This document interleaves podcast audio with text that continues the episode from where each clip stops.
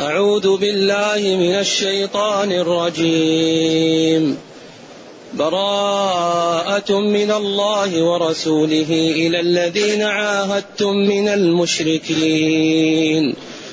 فسيحوا في الأرض أربعة أشهر واعلموا أنكم غير معجز الله وأن الله مخزي الكافرين.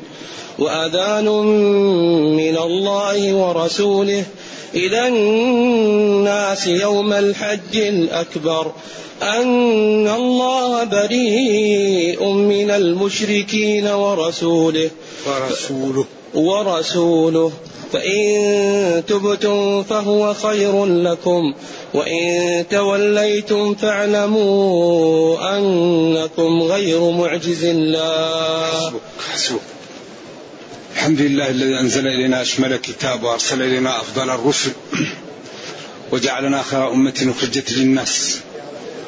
فله الحمد وله الشكر على هذه النعم العظيمة والآلاء الجسيمة. والصلاة والسلام على خير خلق الله وعلى آله وأصحابه ومن اهتدى بهداه. أما بعد فإن هذه السورة التي تبدأ بهذه الدروس المباركة هي سورة التوبة. ويقال لها سورة براءة ويقال لها المشقشقة والمنكرة والحافرة والمدمدمة والفاضحة ولها أكثر من عشرة أسماء. وهي على القول الصحيح يكاد يكون متفق عليه مدنية بل ورد في البخاري عن البراء بن عازب أن آخر سورة نزلت براءة. وهذه السورة التي من آخر ما نزل وهي التوبة جاءت بخلاف جميع السور فإن كل السور تصاحبهم بسم الله الرحمن الرحيم البسملة. وهذه السورة جاءت من غير مصاحبة البسملة. واختلف العلماء في سبب حذفها. فمن قائل أنهم سألوا عثمان رضي الله عنه وقالوا له ما حملكم على أن أخذتم الأنفال وهي من المثاني والتوبة وبراءه وهي من المئين وقرنتم بينها ولم تكتبوا بينهم سطر بسم الله الرحمن الرحيم. فقالوا إن عثمان قال لهم إن الأنفال والتوبة شبيهتان ببعض. وقد توفي النبي صلى الله عليه وسلم ولو يبين لنا فاشتبهوا علينا فلم نكتب سطر بسم الله الرحمن الرحيم. وهذا استظهره الوالد وقبله ابن كثير. ولكن هذا القول وإن قال به جلة من العلماء فهو الذي يظهر من النصوص أنه مرجوح بدليل أن أكثر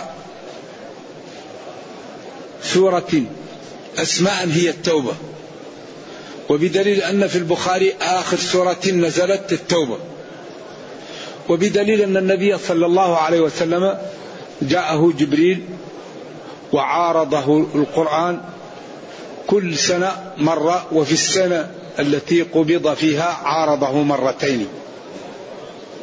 وقد أخبر فاطمة ونعى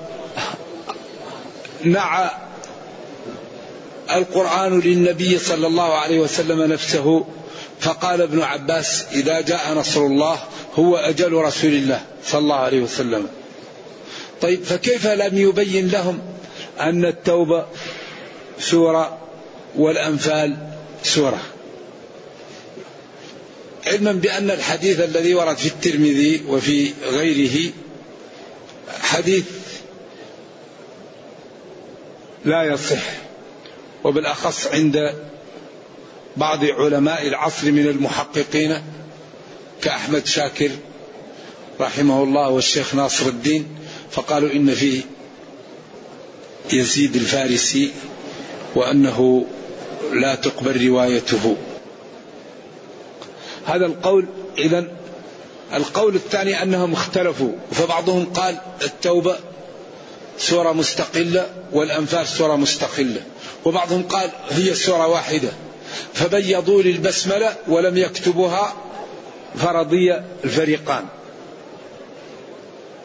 القول الذي هو أقوى من حيث المعنى وإن كان في السند لا يصح أن البسملة أمان وبراءة جاءت لرفع الأمان والقرآن نزل بلسان عربي مبين فلذلك لم تأتي فيه البسملة لأنها جاءت رافعة للأمان. إذا لم تأتي فيها البسملة على هذا. وهذا مروي عن علي وعن ابن عباس ولكنه بسند لا يثبت وقد ذكر عن المبرد وعن غير هؤلاء ولكن هذا أقوى في المعنى كما قال الشاطبي لتنزيلها بالسيف لست بمثملا هي نزلت لرفع الأمان ونزلت لوضع الأمور في نصابها لأنها لما سمعها أعرابي بدوي قال هذا آخر ما نزل من القرآن لأن فيه نقض عهود وفيه انتهاء أمور فكأن هذا أواخر فهمها من سياق القرآن أن التوبة من آخر ما نزل. القول الرابع قالوا إن أول التوبة نسخ ومن جملة ما نسخ البسملة في أوله وأنها كانت تعدل سورة البقرة فنسخ أولها ومما نسخ منها البسملة والذي يظهر لي حسب السياق أن البسملة أمان ورحمة والتوبة جاءت برفع الأمان عن هؤلاء الكفار فلذلك والقرآن بلسان عربي مبين فلذلك لم تأتي لم تنزل فيها البسملة. وهذا خلاف في تعليل حذف البسملة. أما كونها نزلت بغير البسملة فهذا محل اتفاق بين العلماء أنها لا يبسمل في أولها. أما في وسطها فهناك خلاف بينهم. فمنهم من قال تبسمل ومنهم من قال لا تبسمل. قيل الآيتان الأخيرتان منها نزلت بمكة. وفيه آية نزلت متقدمة. ومما وقد نزل في البخاري ما يدل على ذلك وهو قوله تعالى ما كان للنبي والذين آمنوا أن يستغفروا للمشركين ولو كانوا أولي قربى من بعد ما تبين لهم أنهم أصحاب الجحيم. الآية نزلت في أبي طالب. وأبو طالب مات في مكة وهذه الآية ربما تكون نزلت بمكة والله أعلم لأن هذا يدل على ذلك. إذا وهذا يدل على أن ترتيب القرآن وطريقته توقيفية سواء كان بين الآيات أو بين السور وإن قال جلة من العلماء بخلاف ذلك. فإن ترتيب الآيات في السور مجمع على أنه توقيفي. أما ترتيب السور بعضها مع بعض فاختلف العلماء فيه. فكثير منهم يقول هو اجتهاد والذي يظهر أنه توقيفي. وإن قال بخلاف ذلك جلة من العلماء لأن القرآن معجز. وكل كلمة وراء كلمة فيه آخذة بحجزها فلذا النبي صلى الله عليه وسلم كان يعارضه جبريل القرآن كل سنة وفي السنة التي قبض فيها عارضه مرتين وبين ذلك. إذا فالقرآن ترتيبه توقيفي ورسمه توقيفي ومعانيه توقيفية لذلك هو معجز في كل أموره. ولما سئل بندار أين الإعجاز في القرآن؟ قال هذا سؤال فيه حيف على المعنى. أين الإنسان من الإنسان؟ القرآن كله معجز. لذلك اختار الله لهذا الكلام أحسن الحروف في أحسن الكلمات في أحسن المعاني في أحسن النظم. فجمع بين الجزالة والسلاسة وبين الفخامة والعذوبة وهذا لا يعهد في كلام البشر لأن الله علمه محيط بكل شيء والبشر علمهم عاجز عن كل شيء فكيف يقاس ما لا يتناهى بما هو متناه وبما هو ضحل؟ إذا يقول تعالى براءة من الله براءة هذه براءة استهلال براءة. لا بسملة ولا مقدمة براءة. براءة يمكن تكون مبتدأ. ويمكن أن تكون خبر. والكل جائز وسائغ فإذا قلنا خبرا نقول هذه براءة. وهذا اختيار كبير المفسرين لأن العرب تضمر في أول الكلام. أو نقول براءة مبتدأ نكرة. وسوغ الابتداء بها صلتها براءة واصلة. من الله تكون واصلة من الله ويكون الخبر إلى الذين عاهدتم. وتكون براءة نكرة وصفت بقوله من الله. أي براءة واصلة من الله ورسوله إلى الذين عاهدتم. أو تكون هذه براءة. وكل جائز وكل صحيح. إلا أن كبير المفسرين ابن جرير يختار أن تكون يعني براءة خبر لأن الإضمار في أول الكلام أكثر في, في, في لغة العرب. براءة أي هذه براءة. والبراءة هي التملص والتخلص والابتعاد. إنا براء منكم ومما تعبدون. إذ تبرأ الذين اتبعوا من الذين اتبعوا. فالتبرؤ هو التملص والابتعاد. إذا براءة أي تملص وانفصال حاصل وواقع من الله ورسوله إلى الذين عاهدتم أي إلى الذين عاهدتموهم من المشركين. وهم الذين كانوا في مكة أو حولها ممن لم يدخلوا في الإسلام بعد فتح مكة. فقولوا لهم سيحوا في الأرض أربعة أشهر. سيحوا سيروا في الأرض على مهل. ساح يسيح إذا مشى في الأرض باطمئنان وتؤدى أربعة أشهر اختلفوا في هذه الأربعة الأشهر. إلى أقوال ثلاثة. بعضهم قال بداية الأربعة الأشهر هي شوال وذو القعدة. وذي الحجة ومحرم. هذا القول مرجوح. وقد قال به قلة من العلماء. القول الثاني أربعة أشهر المقصود بها أربعة الأشهر الإمهال خمسون من الأشهر الحرم والباقي من غير الحرم. وهو عشر من ذي الحجة ومحرم. وربيع الأول وعشر من ربيع الثاني أربعة أشهر. طيب السياحة لمن؟ بعضهم قال الناس ثلاثة طوائف. طائفة لها عهد نقضته أو لها عهد أقل من أربعة أشهر. أو لها عهد غير محدد أو لها عهد محدد أكثر من أربعة أشهر. فمن العلماء من قال الناس كلهم صنفان له عهد غير محدد أو محدد نقضه أو لا عهد له فجميع الخلق أعطوهم أربعة أشهر. فسيحوا في الأرض أربعة أشهر أيها الكفار سواء من منكم عنده عهد نقضه أو عنده عهد لا حد له أو لا عهد له. أما الذي له عهد ولم ينقضه وهو مؤجل فأتموا إليهم عهدهم إلى مدته. هذا قول الذي يظهر.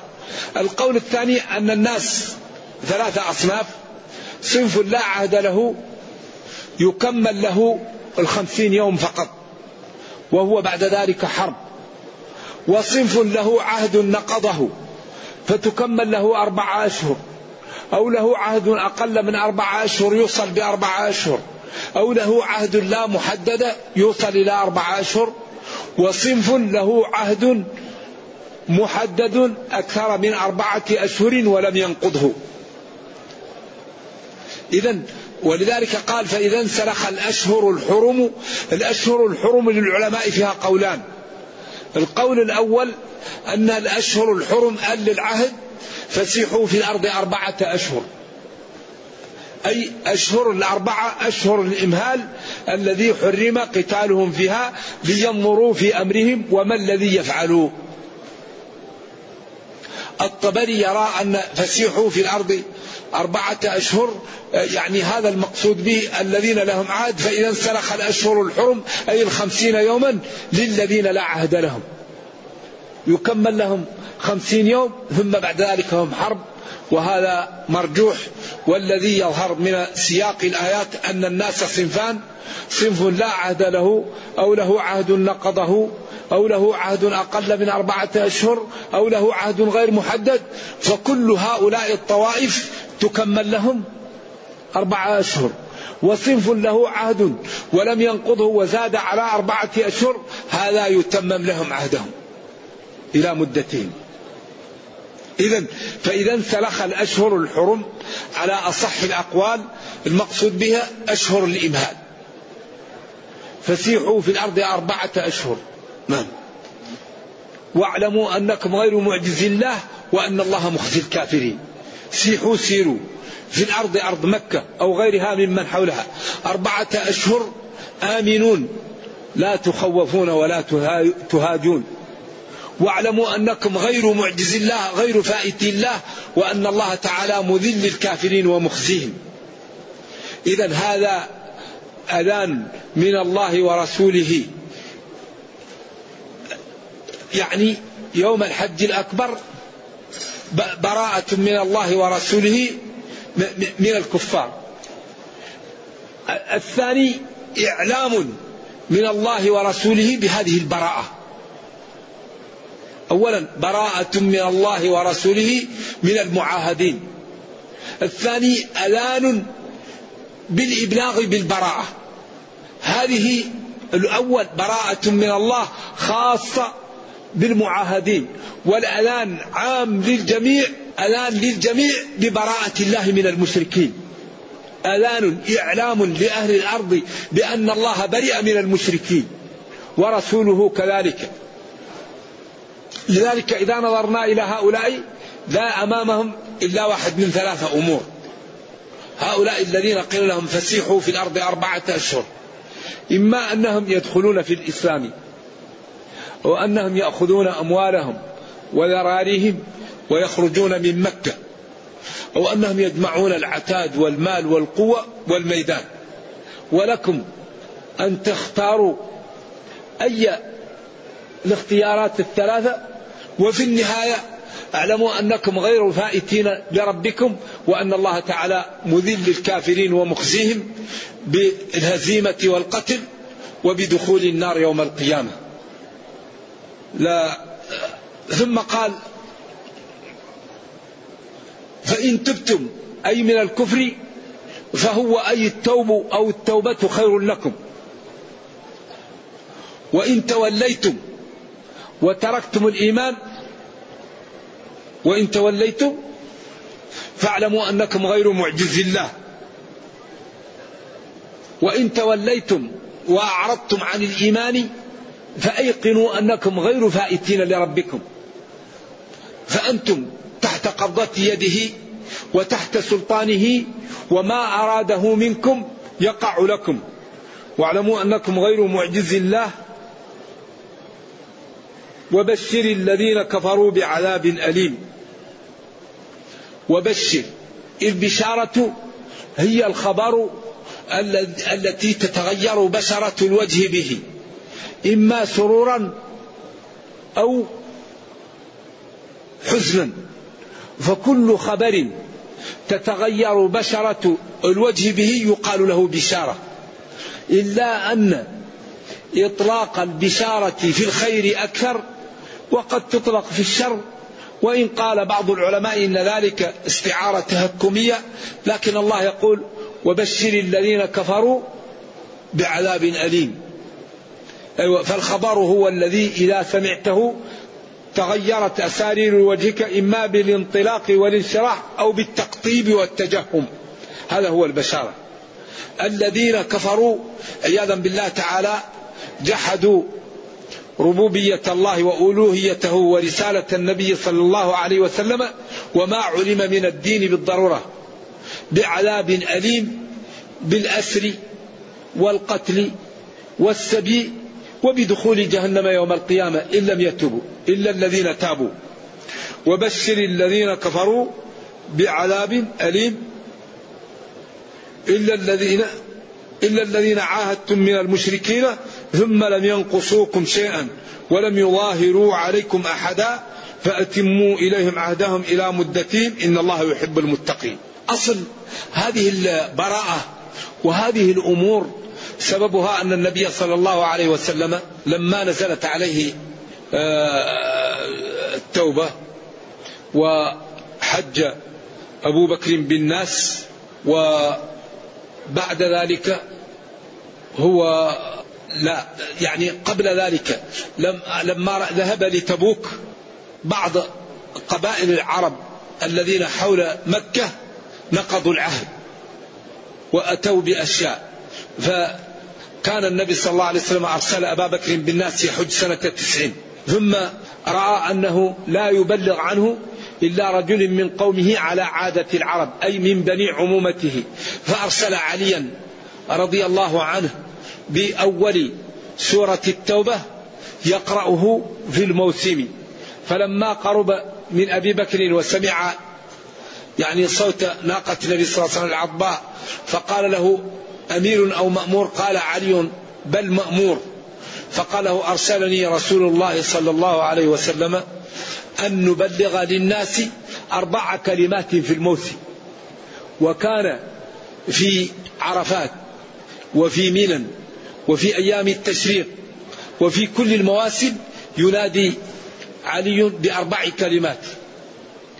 أن لا يطوف بالبيت عريان ولا يحج بعد العام مشرك وأن لا يدخل الجنة إلا نفس مؤمنا ومن كان له عهد فعهده إلى مدته ومن كان له عهد نقضه أو أجل فمدته إلى أربعة أشهر.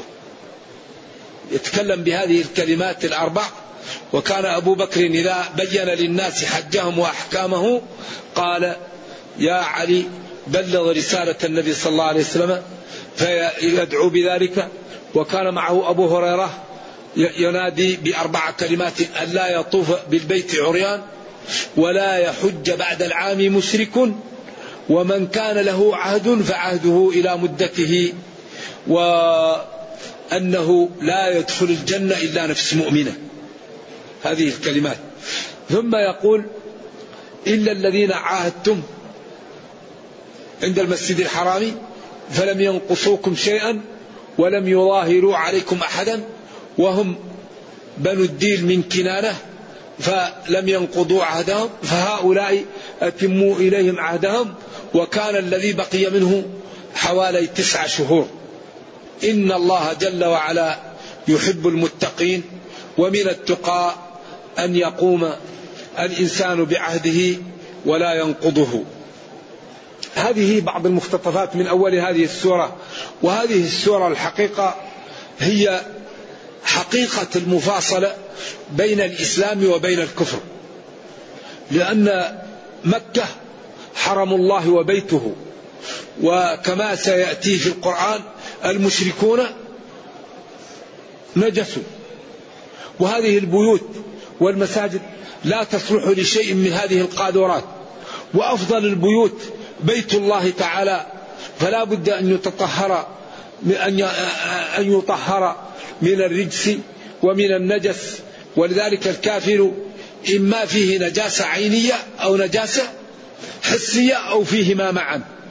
فلذلك آه أمر الله تعالى أن الكفار لا يأتون لبيته الحرام ولذلك هيأ النبي صلى الله عليه وسلم البيت ليحجه حجا لا مشرك معه وقد حج حجة الوداع وقال إن الزمان قد استدار كيأته يوم خلق الله السماوات والأرض السنة اثنا عشرة شهرا منها أربعة حرم ذلك الدين القيم وعادت حرمة الأشهر الحرم كما هو الصحيح وإن قال جلة من العلماء إنها منسوخة فالصحيح أنها غير منسوخة وأن حرمتها باقية لأن النبي صلى الله عليه وسلم في حجة الوداع قال أي يوم هذا؟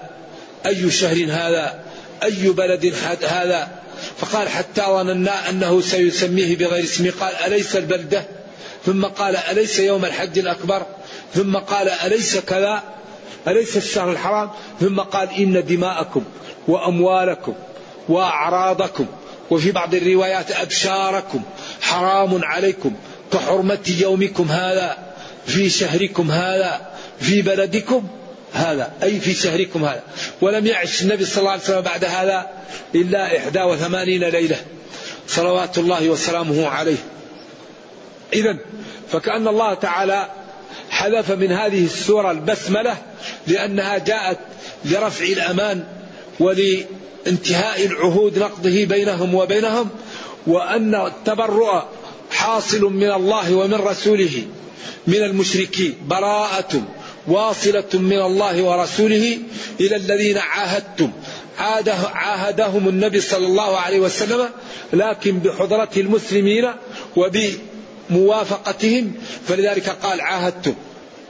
فقولوا لهم سيروا في الأرض أربعة أشهر وهي أشهر الإمهال على الصحيح وأيقنوا أنكم غير فائتين لربكم غير معجزين وأن الله تعالى مذل الكافرين ومخزيهم ثم إعلام من الله ورسوله إلى جميع الخلق من هذه البراءة يوم الحج الأكبر وللعلماء فيه ثلاثة أقوال.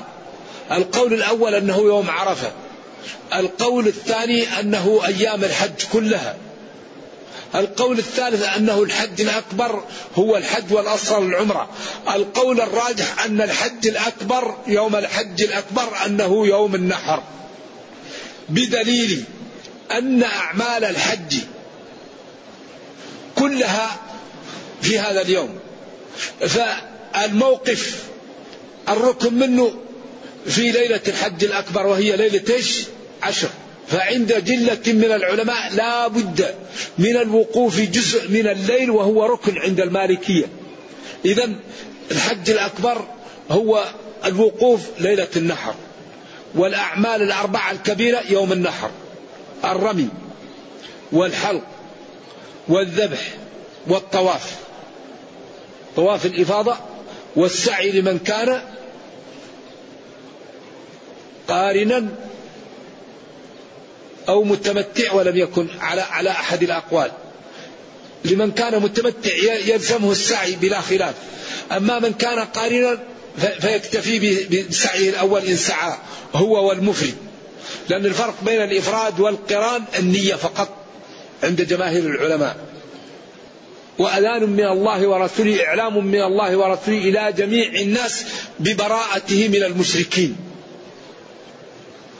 فقل لهم سيروا في الأرض أربعة أشهر وأيقنوا أنكم غير فائت الله وأن الله تعالى مذل للكافرين ومخزيهم. ثم أخبر أن هذا الإعلام وهذا الأذان يجب أن يعلم للناس جميعا براءة الله ورسوله من المشركين. فإن تبتم فالتوب خير لكم وأفضل وإن توليتم وأعرضتم عن الإيمان فأيقنوا أنكم غير معجز الله وأن الله تعالى مخزي الكافرين. وبشر الذين كفروا بعذاب أليم. يعني اخبرهم بعذاب أليم. إلا الذين عاهدتم وهو القتل والأسر والتنكيل. إلا الذين عاهدتم من المشركين. ثم لم ينقصوكم شيئا مما أو كان بينكم وبينهم. ولم يعاونوا عليكم أحدا بخلاف كنانة. وقريش فإنهم ساعدوا بعض. فأتموا إليهم عهدهم إلى مدتهم. إن الله جل وعلا يحب المتقين ومن التقى عدم نقض العهد. نرجو الله جل وعلا أن يرينا الحق حقا ويرزقنا اتباعه وأن يرينا الباطل باطلا ويرزقنا اجتنابه وأن لا يجعل الأمر ملتبسا علينا فنضل. كما نسأله جل وعلا أن يجعلنا وإياكم من المتقين. إنه خير مسؤول والقادر على ذلك. وصلى الله وسلم وبارك على نبينا محمد وعلى آله وصحبه. والسلام عليكم ورحمة الله تعالى وبركاته. تكم إلى آخر السورة إلى آخر الآية وجزاكم الله خير. أي كيف يحصل منكم الكفر بالله؟ وما أنتم فيه من النعم؟ ومن الأمور من الله تعالى. فبأي, فبأي طريقة يحصل منكم الكفر؟ والنعم المسدى إليكم من ربكم. أيحصل منكم الكفر؟ وكل ما عندكم من الله. كيف يحصل منكم الكفر؟ والحال أنكم كنتم أمواتا فأحياكم. كنتم نطفا أو كنتم في علم الله فأحياكم وجعلكم. ثم يميتكم ثم يحييكم ثم إليه ترجعون. فكيف يحصل منكم الكفر بعد هذه الأدلة والبراهين القاطعة على وحدانية الله وعلى قدرته؟ كما قال تعالى اعبدوا ربكم الذي خلقكم وكنتم أمواتا فأحياكم. أي كيف تكفرون والله خلقكم؟ وقال يخلقكم في بطون أمهاتكم خلقا من بعد خلق في ظلمات ثلاث. وقال جل وعلا أفمن يخلق كمن لا يخلق؟ إذا الذي يعبد هو من يخلق. الذي لا يخلق لا يصلح للعباده إذا كيف يحصل منكم الكفر؟ والله هو الذي خلقكم وهو الذي يميتكم وهو الذي يحييكم وهو الذي يرزقكم وهو الذي يدفع عنكم. فينبغي أن تشكروه وتعبدوه ولا تكفروه. نعم. تفسير قوله تعالى الله نور السماوات والأرض أصح الأقوال فيها أن الله تعالى نور السماوات والأرض. وهو نورها. نورها بالشمس والقمر ونورها بإرسال الرسل.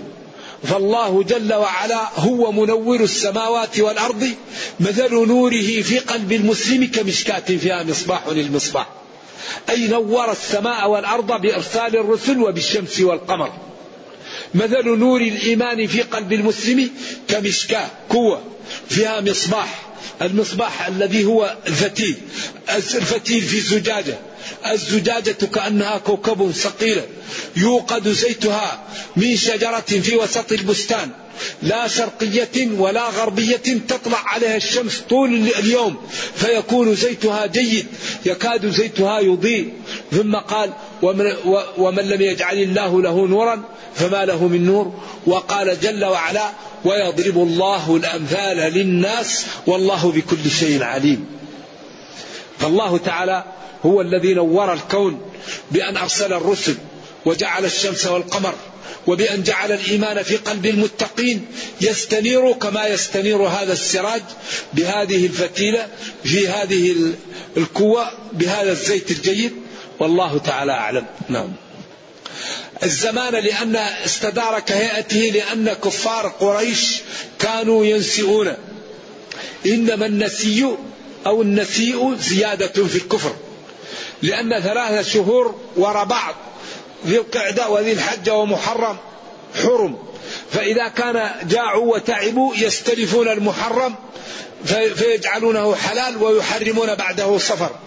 قال ونحن الناسئون على معد شهور الحل نجعلها حراما. ولذلك قال إنما النسيء زيادة في الكفر.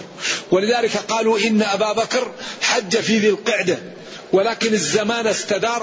كانوا كل سنة فاستدار فاصبح الحج في أول وقته الذي كان فيه قبل النفي في سنة حج النبي صلى الله عليه وسلم.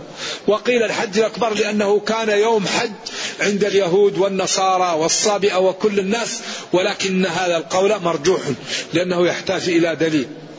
نؤجله إلى وقت آخر هذا. خلاص نكتفي بهذا. السلام عليكم ورحمة الله.